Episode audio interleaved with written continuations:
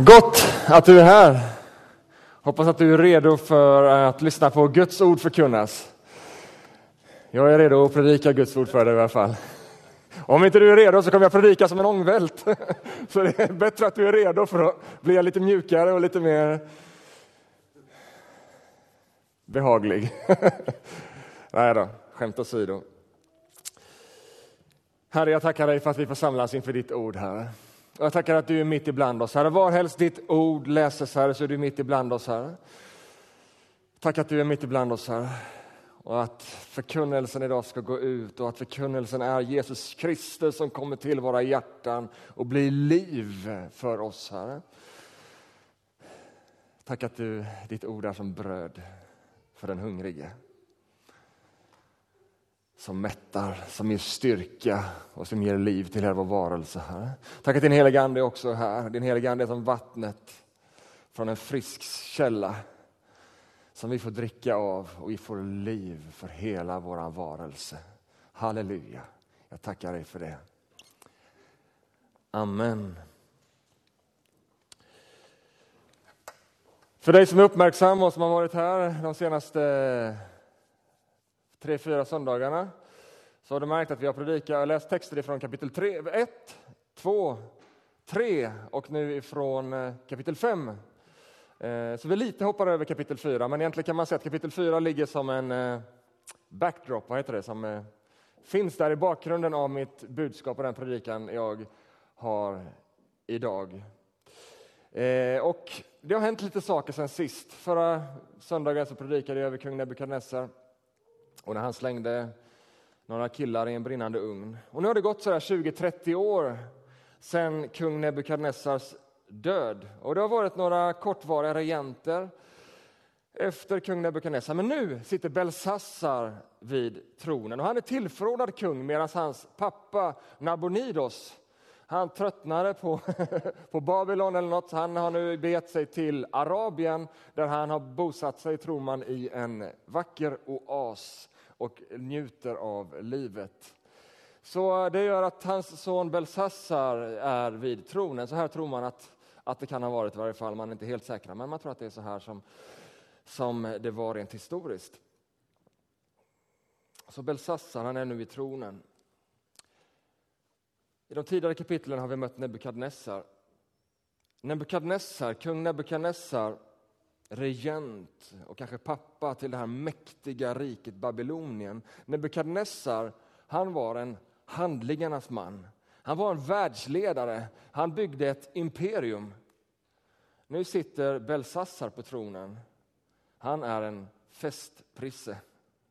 Jag vet inte riktigt om det stämmer, men ibland får man känslan av att ärvd makt och ärvd rikedom, det är liksom på något sätt svårt att hantera. Det är svårt att förvalta. Man får någonting i sina händer som man liksom inte riktigt förstår med rätt och har förtjänat, som man inte har byggt upp genom blod, svett och tårar. Nebukadnessar, han var liksom en handlingskraftig man, men vi, vi, vi, kan förstå av historiska skrifter och av den dagens text att Belsassar, han var annorlunda. Han var mer av en festprisse som levde av en ärvd rikedom. Babylonien, fortfarande ett mäktigt rike, ett ointagligt rike, tjocka murar.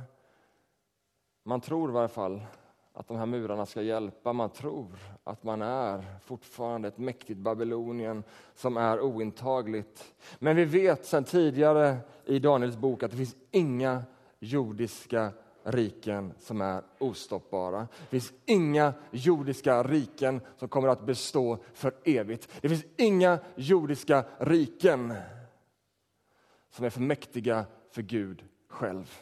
Alla jordiska riken kommer en efter ett att falla.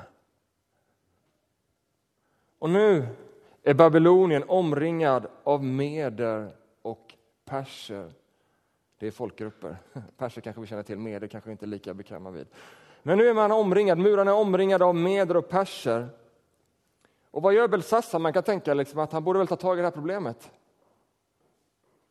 Men Belsassar, han är full av stolthet och högmod. Mitt rike kommer aldrig falla. Jag är Belsassar, vi är Babylonien. Och för att demonstrera sin makt och sitt förakt mot mederna och perserna och för att visa folket i Babylon, ni behöver inte oroa er, jag har allt under kontroll, vi är Babylonien. Så bjuder han in till ett gästabud, ett mäktigt, en enorm fest. Tusen stormän och deras fruar, alltså tusentals människor var samlade. Vi förstår att det var en mäktig sal där i hans palats, där tusentals människor var samlade för ett gästabud, för en fest liksom som klackarna i taket. De hade världens party. Och normalt sett, när en kejsare av den här kalibern bjuder in till fest, då tar liksom kejsaren sina liksom mest förtrogna och sätter sig i ett eget rum medan liksom de andra stormännen de får hålla sig där borta. Då sitter de liksom i ett litet sällskap och festar för sig själva. Och så får de andra hållas där ute. Men inte denna gången. Den här kvällen var annorlunda. Det var inte mycket som var normalt med det här tillfället. Den här kvällen står det att kungen drack vin med alla gästerna. Det är intressant att texten säger så här, vilket är ett ganska konstigt uttryck, att kungen drack vin inför sina gäster. Han liksom, det är så här, Kom hit ska ni titta på mig när jag dricker vin. Och han var berusad, så han drack vin och berusade sig inför sina gäster. Varför? Därför att kungen ville visa någonting. Kungen ville demonstrera någonting. Kungen ville göra någonting uppenbart. Men alla visste att kungen brukar aldrig vara med här vid de här festerna. Men nu är han där och nu dricker han och festar. Och han blir livad och glad inför oss alla. Han ville demonstrera att allt är lugnt. Vi kan äta och dricka. Jag har koll på läget, oroa er inte. Och så kommer vi till punkten som egentligen jag tror är kulmen i, i, i dagens text på många sätt och kulmen i Beltsassars högmod. Han befaller sina tjänare, gå och hämta de där kärlen som Nebukadnessar tog ifrån templet i Jerusalem när de plundrade Jerusalem och intog Juda. Gå och hämta dem. Kärlen från templet templet i Jerusalem, templet som var centralt i den judiska tron. Kärlen som representerar det heliga, Guds närvaro. Kärlen som var avskilda för Gud, som representerade helighet och Guds tillbedjan. De tog kungen. Vad gjorde han? Fyllde dem med vin och lät alla dricka från dessa kärlen och berusa sig. Samtidigt står det i texten som de prisade sina gudar av guld, silver, koppar, järn, trä och sten. Belsassar ville inte bara demonstrera sin makt utan han ville visa inför alla sina gäster, inför hela Babylonien att våra gudar av guld, koppar, silver, järn och sten är de mäktigaste gudarna. Till och med mäktigare än Israels Gud. Låt oss ta de här kärlen och prisa våra gudar. Låt oss ta det heliga och göra någonting oheligt med det. Han vanärade det som i sanning var heligt. Han vanärade Israels Gud. Högmod, stolthet, frakt mot det som är heligt, rätt och rent. Och då sker någonting dramatiskt i texten. Och Det står så här, i samma ögonblick, i samma stund som när de dricker ur kärlen och festar och prisar sina avgudar. I samma ögonblick. Ni vet, Gud kan ha överseende med mycket. Vi ser i Bibeln hur Gud kan ha överseende med många saker. Med mänskligt högmod till en viss gräns. Vi ser i vår tid hur Gud har överseende med mycket. Men när det kommer till frågan om hans helighet, när det kommer till frågan att beblanda det heliga med det oheliga, det kan inte Gud tolerera. I samma ögonblick griper Gud in. I samma stund visade sig fingrar som av en människohand, vers 5 som skrev på den vitkaltade väggen mitt emot den stora ljusstaken i kungens palats. Mitt emot den ljusstaken. Varför? Jo, därför att det var platsen som var upplyst. Alla såg vad som hände. Där kom Gud och demonstrerade sin makt. Och kungen, han såg handen som skrev. Gud sänder en hand. Fatta vilken galen grej. Du har värsta festen, helt plötsligt dyker det upp en hand. En hand, eller vi vet inte om det var en, man kan tolka det både som liksom en hel arm eller som en hand. Men som bara kommer i luften och börjar skriva på väggen. Och det är mer än bara en vision. För hade det varit en vision så hade det varit någonting som kungen hade sett, sen hade det varit borta. Men vi ser senare i texten hur, eh, eh, att, att den här skriften på väggen, den var kvar. Den fanns kvar där för andra att läsa, andra att tyda. Det var inte bara en vision. Gud grep fysiskt in och skrev på väggen. Återigen så visar Daniels bok oss att Gud är en Gud som är engagerad i vår värld. Gud är en Gud som griper in i tiden för att visa sin makt och sin härlighet. Och man kan förstå när man kommer till vers 6. Då bleknade kungen. Ja, det tror jag det. Då bleknade kungen och fylldes av oroliga tankar. Ja, han blev alldeles knäsvag och benen vek sig. Det intressanta är att ordagrant i texten så står det att kungen tappade benen. Alltså det står alltså i texten att, att eh, benen lossnade, höftkulorna lossnade ifrån kungen. Så då fattar man liksom att författaren vill verkligen på något sätt bara visa att kungen tappade totalt greppet. Bara, ah, livrädd, helt, bara, ah, helt bortgjord. Så förskräckt och så skraj blir han. Tänk er Belsassar har ställt till med show. Han ska liksom fira och dricka och visa inför hela folket. Han ska visa sig kaxig inför hela folket. Men nu är han där, förödmjukad inför hela folket. När han kommer till, liksom, får ihop sina ben igen, så befaller han dem att de visa att drömtydarna och spåmännen ska komma. Ni vet som kungen gjorde, de hade sina visa, sina spåmän som skulle slå i sina böcker och försöka liksom tyda det som, som, som, som hade sagts. Och han säger att den som läser det här och det som tyder texten ska bli belönad med rikedom och bli det största i riket efter mig. Men återigen, som i tidigare kapitel, när det är den sanne guden som har talat, ja då kan inte trollkarlar och spåmän tyda budskapet. Ingen av dem kan tyda, de förstår ingenting. Först Andra Korinthierbrevet säger att bara den andliga människan kan förstå det som kommer från Gud. Så spåmännen de har att göra med andra saker, de fattar ingenting. Det finns jättemånga teorier, varför kunde de inte ens läsa texten? Det finns massa teorier kring det där. Men de kunde vare sig läsa eller tolka.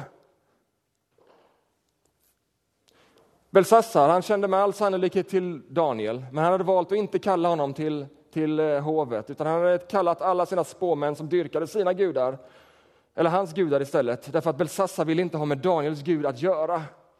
Men nu står han där, fattar ingenting, spåmännen fattar ingenting. Han lämnas inget val. Så då kliver Belsassas mormor fram som var gammal och hon hade sett hur Daniel tidigare under Nebukadnessars eh, eh, eh, eh regeringsskap, hur han kunde tyda knepiga situationer åt Nebukadnessar. Så hon säger till Belsassar, låt inte dina tankar skrämma dig, var inte så blek. Skärp dig helt enkelt. I ditt rike finns en man med heliga gudars ande i sig. På sin fars tid visade han sig ha insikt och förstånd och en vishet lik gudarnas vishet. Din far, kung Nebukadnessar, satte honom främst bland spåmännen, besvärjarna, kaldéerna och stjärntydarna. Belsassar inser, jag har inget val, vi får kalla hit den här Daniel.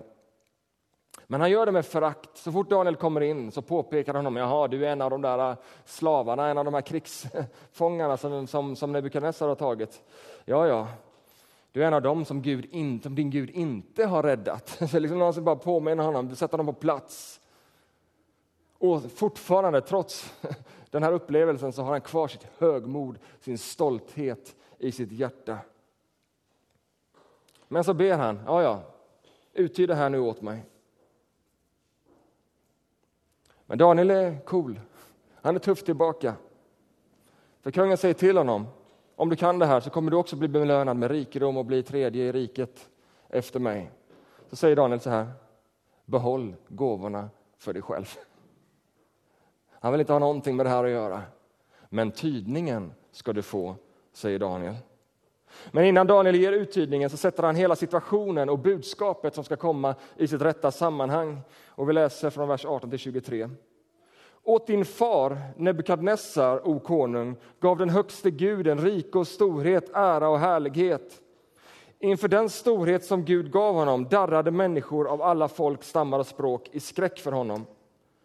Men när hans hjärta, när Nebukadnessars hjärta förhävde sig och hans ande blev stolt och övermodig, då störtades han från sin kungatron och han blev fråntagen sin ära ända tills han insåg att Gud den högste råder över människor, riken och att Gud den högste upphöjer vem han vill att härska. Men du, Belsassar, hans son, har ändå inte, trots att du har sett detta, har ändå inte ödmjukat ditt hjärta, trots att du visste allt detta. Du upphöjde dig mot himlens Herre och lät bära fram kärlen från hans hus inför dig. Du och dina stormän, dina hustrur och bihustrur drack vin ur dem och samtidigt prisade du dina gudar av silver, guld, koppar, järn och trä och sten, gudar som varken ser eller hör eller vet något. Men en Gud som har din ande och alla dina vägar i sin hand, honom har du inte ärat. Det är ord och inga visor. Daniel han visste vem han tjänade. När han kom inför kungen, han kom inte dit för att smöra och ställa in sig. Han kom dit för att först och främst tjäna den levande guden. Ni vet, han kunde blivit halshuggen på en gång, kunde hänt precis vad som helst. Daniel brydde sig inte. Han tjänade den levande guden. Så han talar om i sanning för Beltsassar vad det är som gäller. Du kände till allt det här. Du vet hur Gud är mäktig att avsätta kungar, att låta riken komma och gå. Du har sett hur Gud avsatte Nebukadnessar från sin tron och hur Nebukadnessar omvände sig och blev återinsatt av Gud igen. Du har sett detta, men ändå ärar du inte Gud.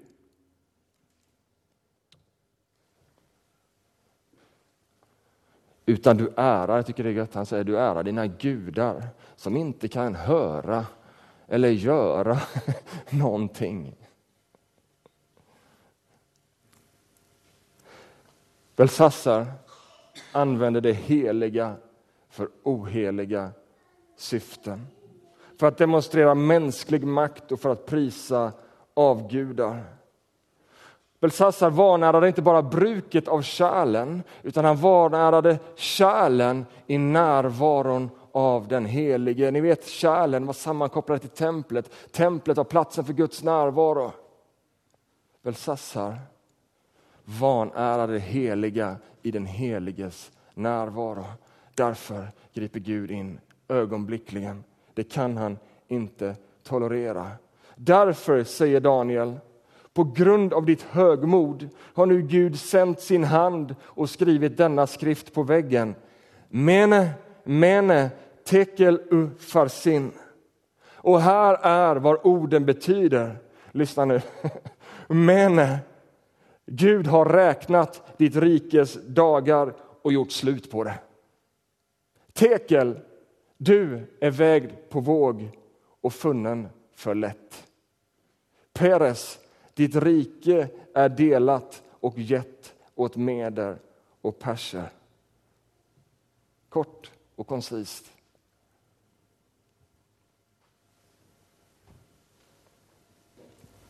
Mene, mene. Repetition är nästan alltid i Bibeln lika med utropstecken. Vi sätter utropstecken när vi betonar någonting. I Bibeln är det väldigt ofta repetition. Mene, mene, mene betyder, eller tekel, tekel. Nej, mene kommer först. Mene, mene. Räknat betyder mene. Räknat, ditt rike. Sannerligen är dina dagar räknade. Det är slut. Ditt rike är över. Tekel, vägd. Gud har vägt dig, men vågen gav inget utslag. Vilka ord att höra. Gud har lagt dig på en våg, hände ingenting. Belsassar saknade allt som räknas inför Gud. I denna världen, med denna världens mått att mäta, wow, kung för detta mäktiga rike, men i Guds ögon. Han saknade allt som var rättfärdigt, allt som var heligt, allt som var gott, allt som var rent. Så när Gud skulle lägga allt det som han värderade på vågen hände ingenting. Farsin delat, ditt rike är delat och gett åt meder och perser. Belsassar hade inte gett någonting. Inga riken är ytterst sett människas rike. Gud gör vad han vill. Vem hade gett? Jo, Gud hade i denna stund när Belsassar vanärade det heliga och den helige. Riket är gett åt meder och perser. Babylonien, igår ett mäktigt rike, idag borta med vinden. Belsassar utmanar Guds helighet. Samma natt, läser vi i texten, så faller Babylon och nästa rike tar över. Riket av guld, ni vet guldhuvudet i statyn från kapitel 2. Riket av guld ersätts av riket av silver. Gud är i sanning en Gud som råder över allt. Vad kan vi lära av dagens text? Många saker, kanske du svarar. Och det är ju rätt. Men det mest uppenbara, som på något sätt är ett genomgående tema i heliga Daniels bok, är Guds allmakt och Guds suveränitet. Vi kan lära att Gud är allsmäktig och suverän. Att han är allsmäktig och suverän innebär att det finns ingen eller ingenting som kan stoppa Guds syften i världen. När Adam och Eva åt av frukten så trodde den onde att slaget var vunnet. När Nebukadnessar kastade Sadrak, Mesak och Abednego i den brinnande ugnen så trodde han att han var färdig med dem. När ondskan hade Jesus på korset, haha, den var säker på sin sak. Men det finns en Gud i himlen som råder över allt. Och han är allsmäktig och suverän och det innebär att han kan ta det som är ämnat som något ont och vända det till någonting gott. Han kan liksom inte bara ta goda saker, att han är allsmäktig, han är bortom allting. Han kan till och med ta det som är ämnat för något ont och vända det till något gott. Han kan göra precis vad han vill. Han är Gud, han är allsmäktig. Jag tror ibland glömmer vi bort att Gud är allsmäktig, att Gud är mäktig. Ja, men Gud kan väl lite... Gud kan ta precis vad som helst. Han kan ta det ondaste av det ondaste, till och med ondskan som ville döda Jesus på korset och vända det till sina syften därför att han har all makt. Ingenting kan utmana hans makt. På korset demonstrerar Gud sin makt och visar att inte ens ondskans yttersta vapen, döden, har någon makt över honom. Jag tror vi behöver påminna oss om att vi tror på en allsmäktig Gud. Ingenting kan stoppa Guds planer i världen. Och vad är Guds planer i världen? Jo, Guds plan för världen är frälsning. Adam och Eva fick lämna lustgården för att människan skulle inse sin synd och ledas till omvändelse. Israel hamnade i fångenskap i Egypten och sen var de vilse i öknen. Varför? För att de skulle komma till insikt och omvända sig. Jerusalem och Juda blev intaget av babylonierna för att de skulle komma till insikt och omvända sig. Nebukadnessar i kapitel 4 blev avsatt från sin tron för att han skulle inse, och det här är Nebukadnessars ord själv, att Gud den högste råder över människors riken och upphöjer vem han vill till att härska över dem. Gud är allsmäktig. Gud, hans syften går inte att stoppa i världen. Och I dagens text så möter vi Guds dom direkt. Men också Guds dom är ett uttryck för hans nåd. Ibland har vi svårt att förstå det här med Guds dom. Men det vi precis har sett genom historien så är Guds dom ett uttryck för hans nåd. Synden för med sig en konsekvens. För Nebukadnessar blev konsekvensen att han blev avsatt från sin tron för att han skulle komma till insikt. Han kunde suttit där och förhävt sig och liksom gått samma väg som Belsassar. Men Gud lät dom komma över Nebukadnessar för att han skulle omvända sig. Också Guds dom är ett uttryck för Guds nåd.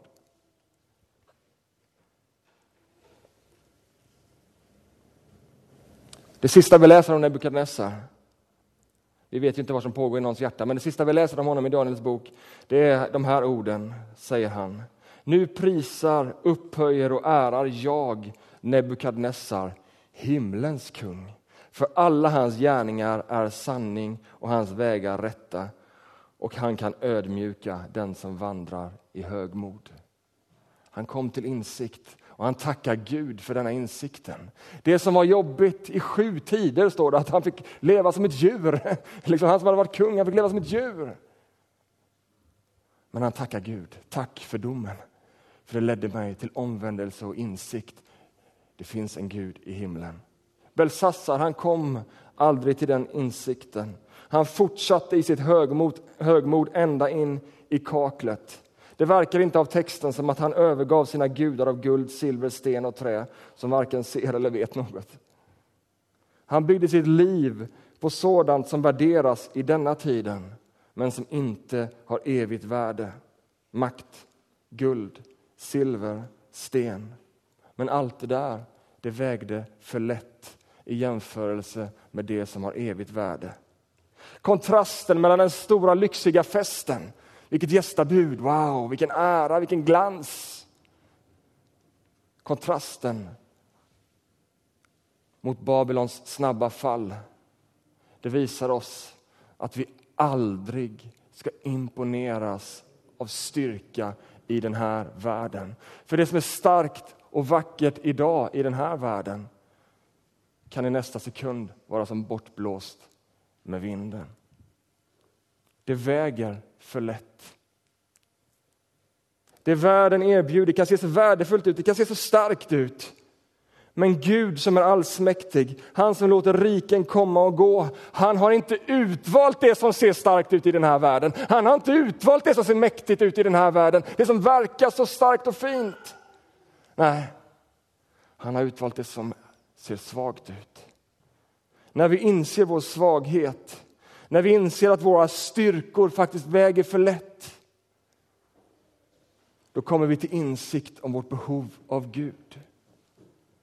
Guds svaghet på korset är så långt mycket starkare än någon mänsklig styrka. Och när vi kommer till insikt om detta, då får vi börja leva för det som väger tungt ur ett evighetsperspektiv, det som har evigt värde. Då får vi börja leva för ett rike som aldrig ska förgås. Guds makt och allsmakt möter vi i Daniels bok. Vi möter verkligen i kapitel 5. Och till sist så vill jag säga någonting också om Guds helighet. Därför att det är någonting som har drabbat mig när jag läst den här texten så är det konceptet om en helig Gud, Guds helighet. Vi möter en Gud som reagerar när hans helighet ifrågasätts. Väldigt ofta talar vi om den kärleksfulla guden, om den nådefulla guden. Allt det där är sant. Men jag hör ganska sällan hur vi predikar om Guds helighet. Och vet ni vad? Guds nåd och kärleksfullhet kan samexistera med hans helighet. Gud har många attribut. Men är det någonting som Gud är, så är han helig. Profeten Jesaja, kapitel 6 i Jesaja bok, så beskriver Jesaja hur han ser Gud sitta hög och upphöjd på sin tron. Han ser Gud hög och upphöjd avskild. Och så såg han änglarna ropa helig, helig, helig är vår Gud. Detta är enda stället i Bibeln där något av Guds attribut upphöjs till trefaldighet. Repetition, utropstecken. Det står aldrig att Gud är kärlek, kärlek, kärlek. Är inte Gud kärlek? Det är klart han är kärlek! Det står aldrig att Gud är godhet, godhet, godhet. Är han inte godhet? Det är klart han är godhet. Men han är i sanning helig, helig, helig. Det finns mycket som är kärlek, men det finns inte mycket som är heligt. Gud är helig. Hur kunde Gud göra så här med Belsassar? Hur kunde Gud göra så med Babylonien, alla människor? Gud är helig. Han är helig. Inför det heliga så kan vi inte göra vad som helst. Inför det heliga, vi kan inte behandla det heliga vad som helst. Då finns det inget som är heligt, då finns det inget som är rätt, då finns det inget som är sant, då finns det inget som heter kärlek. Då är allt bara subjektivt beblandat med all möjlig skit. Men Gud, han är inte beblandad med all möjlig skit. Gud är helig, helig, helig.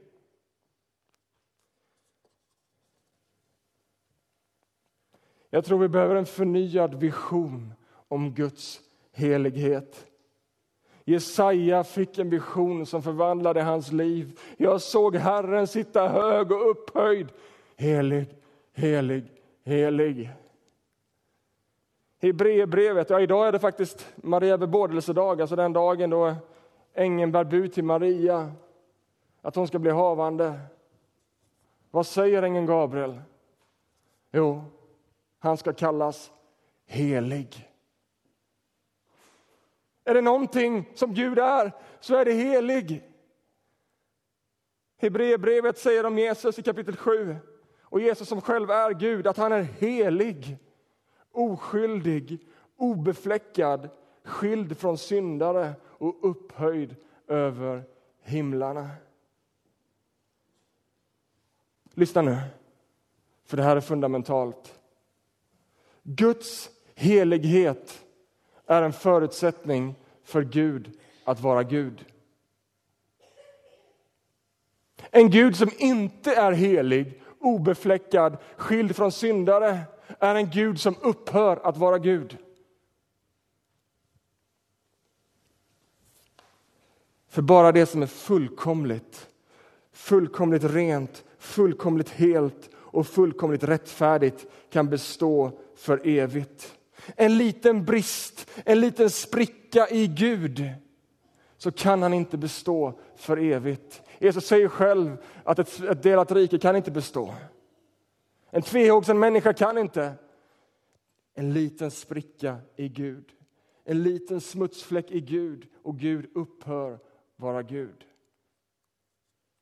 En liten brist i Gud och Gud blir som en av oss och är inte längre Gud. Helig, helig, helig, avskild och upphöjd över allt annat för evigt. Därför säger Johannes i Johannes brev, första Johannes brev 1 och 5 att Gud är ljus och inget mörker finns i honom. Gud är ljus och inget, inget, inget mörker finns i honom. Att Gud är helig innebär att ingenting ont, ingenting mörkt finns att finnas i hans väsen. Om vi så söker i en evighet så kommer vi aldrig finna den minsta fläck. Han är idel godhet. Han är idel ljus. Han är idel vacker. Han är idel ljuvlig. Han är idel upphöjd över allt och alla. Han är perfektion och fullkomlighet för evigt. Belsassar utmanade Guds helighet. Belsassar hade sett och hört om Guds makt men valde att ändå vanära Guds namn. Gud är helig. Det oheliga kan inte bestå i den heliges närvaro om Gud inte hade dömt synden, om Gud inte hade reagerat på att det oheliga kom in i det heligas närvaro, då hade vi inte kunnat lita på Gud. Då hade vi inte kunnat lita på att han är fullkomlig. Vi hade inte kunnat lita på att han är rättfärdig. Om Gud tillåter det orättfärdiga i sin rättfärdiga närvaro, då kan vi inte lita på Gud. Då kan vi inte lita på att han är fullt igenom rättfärdig och god. Om han tillåter orättfärdighet i sin närvaro, hur ska vi då veta att inte också det finns orättfärdighet i det eviga riket? Gud måste ta itu med det orättfärdiga och det oheliga. Annars kan du och jag inte lita på Gud. Annars kan du och jag, har vi ingen Gud att tala om därför att då blir han som en av oss.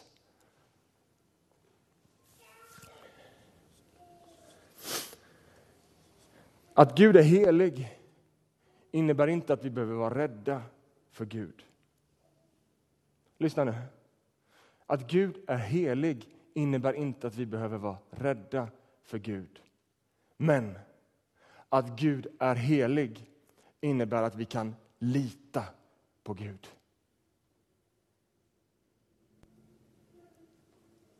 Vi kan lita på hans rättfärdighet, men vi kan också lita på hans kärlek och nåd. Och faktum är att Gud älskar oss så bedrövligt mycket, så ljuvligt mycket. Så han sände sig själv i sin son för att dö med vår synd, för att också vi genom tron på honom ska vara heliga. Så att vi i den helighet vi får från Gud kan återigen leva i närvaro med den helige. I sin helighet, läste vi i Hebreerbrevet, är han skild från människan. Jobbigt läge. Men han tar tag i det där problemet själv. Så han ger oss och ikläder oss sin rättfärdighet, sin helighet. Det förändrar inte Guds helighet. Om Gud hade sänkt ribban och Gud hade prutat ner på sin helighet, låt oss släppa in lite, liksom allt möjligt här. Det gör inget om lite mörker kommer in här i ljuset.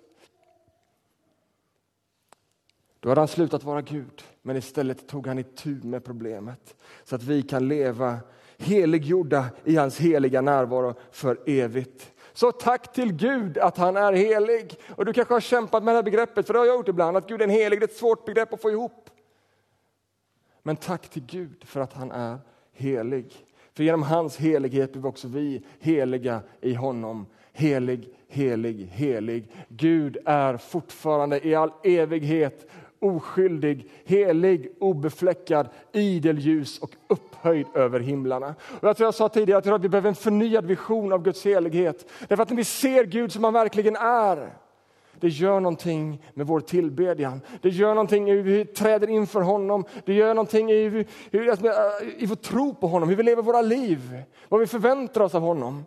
Att han är helig innebär att han är fullkomlig och god och ljuvlig. Vi pratar ofta om att Gud är god. Han är god, men Gud är också helig. Han är osviklig i sin godhet, för att han är helig. Vi pratar ofta om att Gud är kärlek, men han är också helig. Han är fullkomlig i sin kärlek. Det är lite som att, eh, ursäkta bilden, nu svävar jag ut lite grann här. Men det är lite som att slå fast en planka med en spik. Kärlek. Du kan fortfarande snurra på den här plankan. Det kan betyda så många olika saker. Men plankan är också fastspikad med helighetsspiken. Han älskar dig med en helig kärlek. Det finns mycket som kallas kärlek i den här världen. Det finns mycket som kallas godhet i den här världen. Att Gud är helig definierar alla hans andra attribut. Han älskar dig med en helig kärlek. Att han är helig innebär också att hans intentioner är heliga. Hans intentioner för dig är fullkomliga. Du behöver inte vara rädd vad Gud ska göra för, med dig. Nej, hans intentioner för dig är heliga. Jag såg Herren sitta på en hög och upphöjd tron och änglarna ropade helig. Denna helige bjuder oss in i sin närvaro. I kraft av Jesu blod kan vi därför frimodigt gå in i det allra heligaste på en ny och levande väg som han har öppnat för oss genom förhänget, det vill säga sin kropp. Vi har en stor överstepräst över Guds hus in i det allra heligaste. Genom ordet, genom bordet, genom lovsång och genom tillbedjan bjuds vi in i den heliges närvaro. Vi bjuds in i den allsmäktiges närvaro. Och i hans närvaro, i den allsmäktiges närvaro, i den heliges närvaro finns det ingen begränsning för vad han kan göra med oss. Ingen begränsning. För han är allsmäktig och han är helig. Det innebär att när vi träder in i en stund av nattvard, lovsång och tillbedjan, han har berett en väg för dig och mig in i det allra heligaste. Och där kan vi lyfta heliga händer och tillbe honom med frimodiga hjärtan och ta emot allt som är rätt, allt som är gott, allt som är ljuvligt, allt som är helt, allt som är fullkomligt, allt som är ljus. Kanske behöver du något av det i ditt liv just nu. Kristus bjuder in dig i sin heliga närvaro. Amen.